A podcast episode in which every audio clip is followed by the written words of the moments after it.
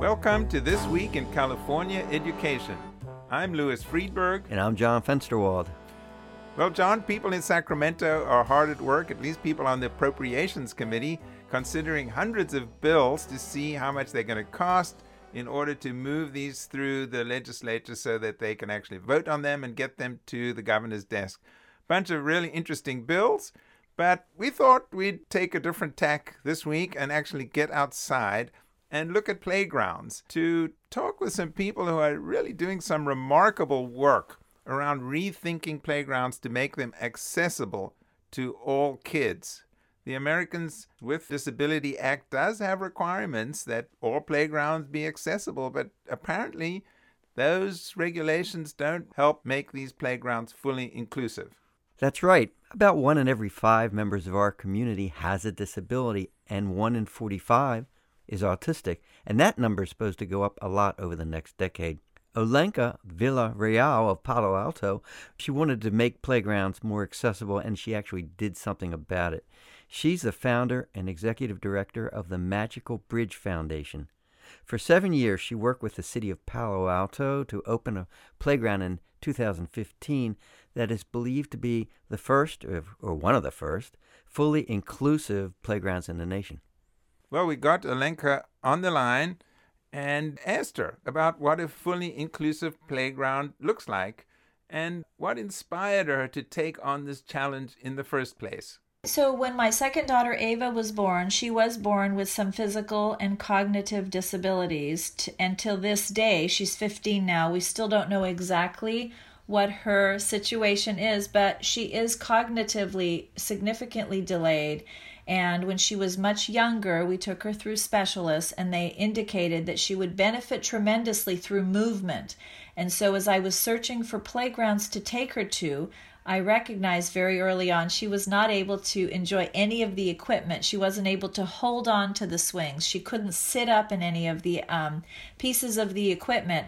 So I found myself going to an indoor facility where they were swinging her for $150 for 20 minutes and I could only go there once a week because they were so busy. So that was my aha moment where I wondered, well, where are the other children and adults that have disabilities going to enjoy the public playgrounds? I gather you had to actually travel outside of Palo Alto quite a long distance to find a place where you and your two daughters could play together? We did. We traveled almost 40 minutes each way so that my younger daughter Ava could experience the swinging motion, that vestibular motion that is so important for your brain development and your sense of balance.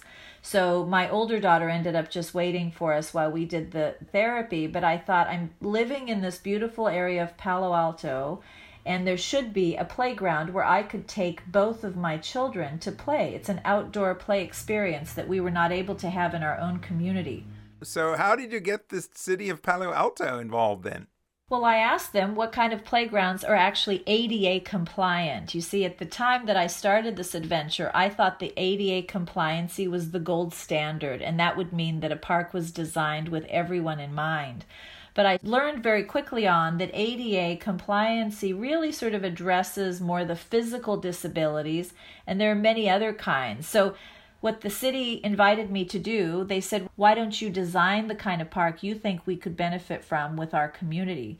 So they gave me a plot of land within the city space, which is wonderful. And then I ended up researching and gathering a group of, you know, very dedicated volunteers that helped me for seven years to raise the $4 million, but more importantly, to do the research that really could prove that you could create a playground that really reflected the many kinds of people in our community, whether they're younger, older, disabled, not disabled, our aging population. We were looking to create that magical space that truly bridged the gap between those with and without disabilities so, paint a picture for us, if you will. What would we see if we go to your playground? It would make it distinctive. So, what makes a visit to a magical bridge really magical is that regardless of your age or your size, you will find something that's just perfect for you in each of the different play zones. We found that the developmental milestones that a child's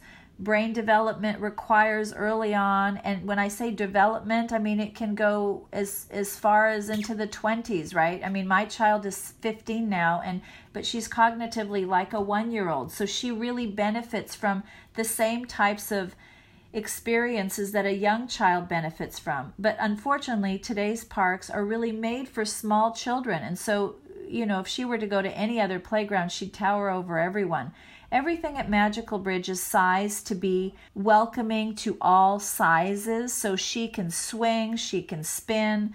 We know that there's a lot of people in our community who have adults in their families that have developmental disabilities that benefit from movement. So, a magical bridge is aesthetically beautiful. We have a two story treehouse, we have a community stage that invites activities.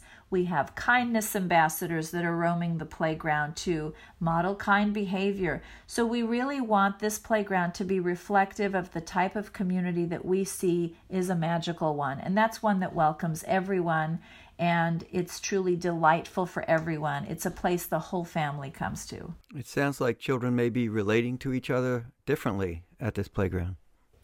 Well, that is the understatement of the year. That is absolutely correct. And I will say that because I've been doing this in such a kind of organic manner for the last decade, if you will, we have seen children and we have seen them move from those early stages in elementary school to where now they're off in college. And I can tell you that these kids have been transformed by the experience and the awareness that there are people in this community that they've never interacted with because they've never had a place to interact with them. So, yes, the connections between people, the community connections, I mean, it's just transformative, which is why there's been such an interest in creating a magical bridge in many communities in the Bay Area and beyond because people have seen what it really can do when you create a place that really does welcome everyone. We're talking with Olenka Villarreal, who is the founder and executive director of the Magical Bridge Foundation, which is really rethinking the way playgrounds are built so that it can be accessible to all. Every school has a playground. I'm wondering to what extent schools are adopting this kind of model? We have a partnership right now that we are developing a new kind of school playground that really reflects the needs of the children that have a visual impairment or perhaps the child with autism because at this time, the playgrounds that you see in our schools are the same kinds of playgrounds that you see in the communities at large. And so, thanks to the Palo Altos, you know, kind of jumping in with us in in the early stages, they will be replacing their elementary schools with a magical bridge inspired solution. And so, we're very excited to roll those out in the next year or so as an example of a different kind of school playground that becomes a community playground after hours. I do have to ask you about the cost. This all sounds quite expensive, and also you live in a pretty affluent part of the country, actually the world. And so I'm wondering how transferable this approach is to other communities. A magical bridge playground, the marquee magical bridge playground that we call a custom playground, is still in the four to five million dollar price range. The school playgrounds that we're designing we have partnered with a company out of the East Coast. It's PlayWorld, and they're a consortium. They are part of a consortium called PlayPower. So they have a variety of wonderful options for us. And we are in the process of creating a cost effective school playground. We are very aware of the budgets that schools are faced with. And so, as a result, the school playground solution will reflect those price points and will not be anywhere near the price of a magical bridge. Okay, well, we very much appreciate talking with you today. We've been talking with Olenka Villarreal, who is the executive director and founder of the Magical Bridge Foundation, and really rethinking the way school playgrounds and other playgrounds should be built to make them accessible for all. Thanks for talking with us today. It's been a pleasure speaking with you, and we invite everyone to come visit Magical Bridge if they are in the Palo Alto Bay Area.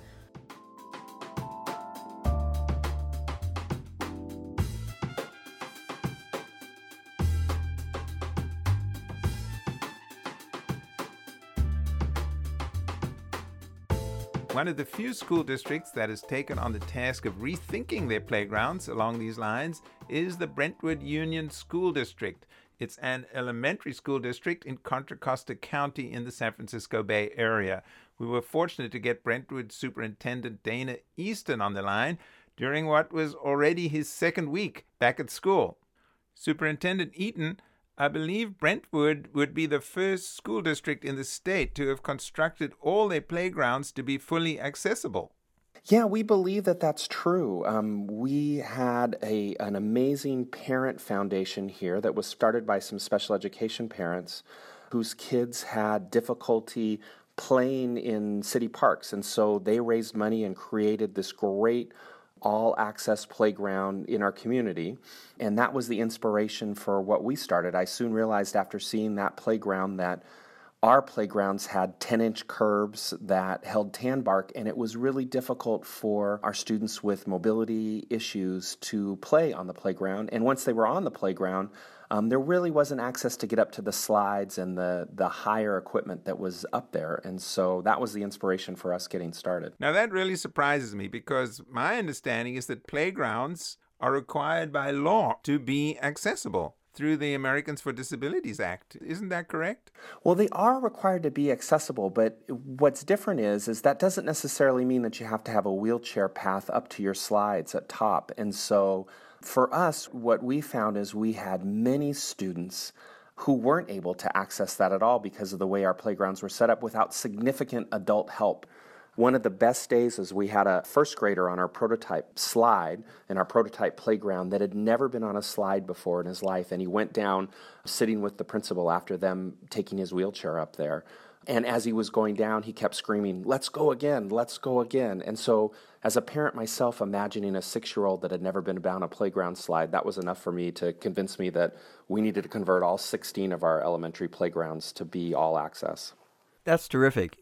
You've talked about adjusting for students with physical disabilities. Did you also consider autistic children and children with other disabilities?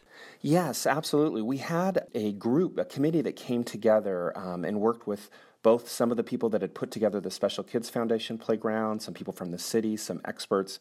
So, other things that we entered in is we have tactile surfaces all around, we have braille, we have audio features. So, our goal really was we wanted playgrounds that were a place to learn. Um, we wanted all students to be able to play in the same area at the same time without feeling different. And so, we're really proud of what we accomplished so far. I have to ask you about the cost because I can just hear other people saying, well, we, we couldn't afford that. Uh, how were you able to do this? It is an expensive proposition. For all eight sites, our budget is about $4.5 million, which is quite a bit of money you know, you can figure an average of a little over $250,000 a playground. But truthfully, is all playgrounds in the state have a, an end of life cycle, and what we're hoping is is that when that end of life cycle comes, that the superintendents and the school districts and the communities will look at that as an opportunity to spend a little bit more money to make sure that every kid can access that playground. We were lucky enough to have a community that supported the idea and passed a, uh, a bond measure to help us do this among other things that we needed to do in our district. Have you noticed that it may have affected the new playgrounds children, the way they play with each other and the way they they view each other? Yeah, well that was one of our goals, right? Is to break down those barriers and I think the mere fact of kids being able to interact each other rather than playing in separate areas because they're not able to access it has a huge impact. So we're doing a number of other things to make sure that our students with special needs and mobility issues are included, but we do think that this has a big impact. Just wanted to ask you I mean, how many kids in your district? Well, we have about 9,300 students. Are there a significant number of students with these kinds of disabilities that I don't want to say warrant. Obviously, every child deserves this, but uh, there's a, a, significant number of kids who could benefit from this in your district. Absolutely. Well, there's well over a dozen students at all of our elementary schools that have mobility issues, and we definitely think it benefits them. But more importantly, you know, our belief is that the students without disabilities also benefit from this greatly from participating in a more inclusive environment and recognizing that students with mobility issues are, are really no different than they are. They just have a different way that they have to approach playing. And so uh, bringing them together, we think, has a, has a big impact, and we think it's well worth the investment we've made. Well, thank you so much. We've been talking with Superintendent Dana Eaton from the Brentwood Union School District. Yeah, thank you.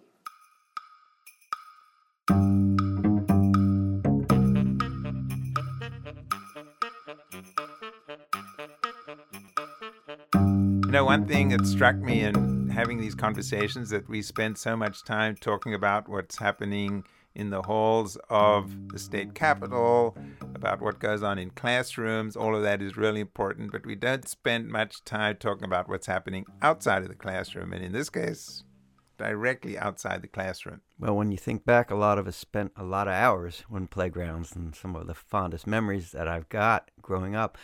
But thinking back also, there were a lot of kids who weren't on those playgrounds, and this is a reminder of that. And so, really, it's quite inspiring that there is this new thinking going on about how to make playgrounds fully inclusive. Absolutely.